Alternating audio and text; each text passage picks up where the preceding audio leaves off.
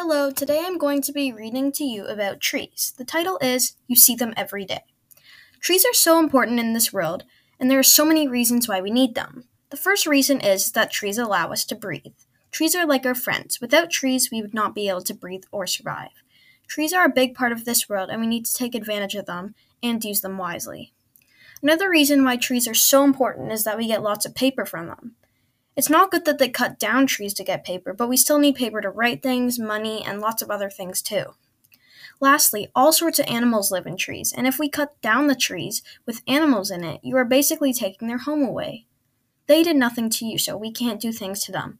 We need animals for lots of things, so don't take their home away. Those are some reasons why trees are so important.